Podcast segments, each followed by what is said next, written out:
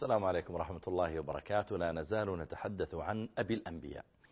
إبراهيم عليه السلام الذي سماه الله تعالى أبا لأمتنا كما قال الله جل وعلا ملة أبيكم إبراهيم. وأمر الله تعالى بالاقتداء بالأنبياء فقال جل وعلا أولئك الذين هدى الله فبهداهم اقتده. إبراهيم عليه السلام كان محاورا متمكنا مقنعا يحاور بجرأة وشجاعة. وقد ذكر الله تعالى حواره مع قومه في عدد من الآيات. من ذلك لما رأى قومه يعبدون الأصنام ثم حاورهم ثم خرج قومه إلى عيدهم مهرجان كانوا يذهبون إليه فجاء إلى أصنامهم وحطمها فلما جاءوا وأقبلوا به وسألوه لماذا فعلت ذلك بأصنامنا؟ هل أنت الذي فعلته؟ قال فعله بل فعله كبيرهم هذا فاسألوهم إن كانوا ينطقون. هذا كله تقدم معنا في حلقات سابقة. ذكر الله جل وعلا بعد ذلك أن قومه لما عجزوا عن قوة الحجة رأوا أنهم كلما قالوا حجة رد عليها إبراهيم. لجأوا إلى حجة القوة يستعملون قوتهم عضلاتهم. قالوا حرقوه وانصروا آلهتكم إن كنتم فاعلين. فعلا حفروا حفرة وأشعلوا فيها النيران ودفعوا فيها إبراهيم عليه السلام. وهم ينتظرون أن يجدوه جثة متفحمة هامدة لا يرى إلا أجزاء يسيرة من عظامه. وإذا بربنا جل وعلا يقول قلنا يا نار كوني بردا وسلاما على إبراهيم. والله تعالى يفعل ما يشاء ويخلق ما يريد. وقال جل وعلا وأرادوا به كيدا فجعلناهم الأخسرين وفي آية أخرى فجعلناهم الأسفلين. أرادوا به كيدا أرادوا أن يكيدوا به. فصرفهم الله تعالى عنه. والمؤمن إذا لجأ إلى الله تعالى وسأل ربه جل وعلا أن يصرف عنه الكيد صرفه عنه. كما قال يوسف عليه السلام لما كادت له امرأة العزيز ومن معها. قال رب السجن أحب إلي مما يدعونني إليه وكن يدعينه إلى الوقوع في الفاحشة بهن وإلا تصرف عني كيدهن. يا رب أنت الذي تصرف عني كيدهن. لا حول ولا قوة لي إلا بك. وإلا تصرف عني كيدهن. أصب إليهن. يعني أميل إليهن. وأكن من الجاهلين. فاستجاب له ربه فصرف عنه كيدهن. إنه هو السميع العليم. اسأل الله دائما أن يصرف عنك الكيد. إذا خشيت من أحد يكيد بك فاسأل الله تعالى أن يصرفه عنك. قل يا رب اصرف عني كيد فلان. يا ربي اصرف عني مكره كما قال جل وعلا إنهم يكيدون كيدا وأكيد كيدا. وقال جل وعلا ومكروا مكرا ومكرنا مكرا ومكروا ومكر الله. إذا سأل العبد ربه أن يصرف عنه الكيد وصدق في ذلك صرف الله تعالى عنه كيد الكائدين وشماتة الشامتين. فهنا صرف الله تعالى عن إبراهيم عليه السلام كيدهم. وقال جل وعلا وأرادوا به كيدا يعني أرادوا به ضررا وإحراقا فجعلناهم الأخسرين. وفي آية أخرى فجعلناهم الأسفلين. مما يميز إبراهيم عليه السلام حسن حواره مع قومه وأدبه في هذا الحوار. أدبه في حواره معهم. ويسألهم ما هذه التماثيل؟ لماذا تعبدون هذه التماثيل؟ ماذا تنفعكم هذه التماثيل؟ ماذا تضركم؟ الحوار كلما كان راقيا في أسلوبه متعاملا بتعامل حسن صار أنجح وأكثر نفعا. أول شيء أن تكون النية صالحة في هذا الحوار. أن أحاور شخصا وأناقشه لا لأجل أن أظهر علمي أو لأجل أن أبين جهله أو لأجل أن يمدحني الناس وأن يذموه لا.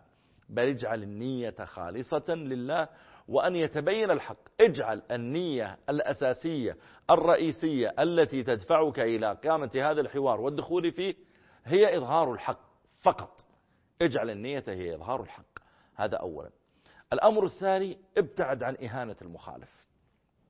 ما يحتاج تقول له يا جاهل يا من لا تفهم هذا من غبائك. ابتعد عن, عن إهانته. وأنت تتحاور معه هو مقتنع بأنه على صواب ويحاورك وأنت مقتنع أنه على خطأ وأنك أنت الذي على صواب. احترم الإنسان الذي أمامك أثناء حوارك له. حتى حتى يتقبل منك الحق عندما تتكلم به. لكن إذا كنت تتكلم مع الشخص الذي أمامك وتهينه ثم تقول لماذا لم يقبل الحق؟ لأنك لم تعطيه الحق بالأسلوب الحسن. لأنك لم تعطيه الحق بالأسلوب الحسن. وفي ذلك يذكرون قصة آه، لطيفة. يذكرون أن رجلا في قرية خرج من بيته إلى المسجد ليصلي الظهر وقد سمع الأذان ولم يبقى على الإقامة إلا شيء يسير. فمر برجل في الطريق مزارع في الطريق مر برجل في رأس نخلة يجني الثمر يجني التمر. فغضب كيف الآن الإقامة؟ ما بقي لها إلا دقائق. ولا يزال هذا في رأس نخلته يعني لن يصلي مع الجماعة. فغضب وقال أنت ما سمعت الأذان؟ وذاك الرجل رأسه متوجه إلى النخلة ويصعب عليه الالتفات إلى الأسفل فرد وهو لا ينظر إليه فقال طيب سأنزل سأنزل. قال يلا انزل بسرعة الآن الإقامة الآن أقيمت الصلاة بسرعة. قال طيب سأنزل. قال انزل يا حمار. قال حمار. وغضب وترك ما في يده وأراد أن ينزل ليبطش به. فوضع ذلك الرجل الناصح الذي نصح خطأ وضع طرف عمامته على وجهه وأخفاه وذهب يركض إلى المسجد. ثم رجع إلى بيته وتغدى كلاهما رجع إلى بيته وتغدى. ثم خرج صاحبنا نفسه للناصح خرج ليصلي العصر. فمر وإذا بنفس الرجل في مزرعته قد وقع قد تعلق في في أعلى نخلة يصلح في الثمر. فمر به وأدرك أن أسلوبه الأول ما كان مناسبا. الحوار لابد يكون في أدب. والإقامة بقي لها شيء يسير. فلم يصرخ به ولم يقل انزل يا حمار لا. وإنما قال السلام عليكم. ابدأ بالسلام دائما يا أخي. فذلك الرجل كان لا يزال في بقية غضب. قال وعليكم السلام. ولا يدري أن هذا هو صاحبه الأول. كيف الحال؟ عساك بخير؟ قال الحمد لله. كيف الثمر هذه السنة والتمر إن شاء الله أنه سليم من الآفات؟ قال الحمد لله الحمد لله. قال الله يبارك لك والله يطرح لك البركة ويربحك ويحفظ عليك صحتك. ما شاء الله عليك. شباب واقف في رأس هذه النخلة ما شاء الله عليك. فأنس ذلك الرجل بهذا الكلام الحسن والدعاء الحسن وقال جزاك الله خير وضحك. لما مدح أنه شباب وله فتوة وقوة ضحك. ضحك فرحا يعني.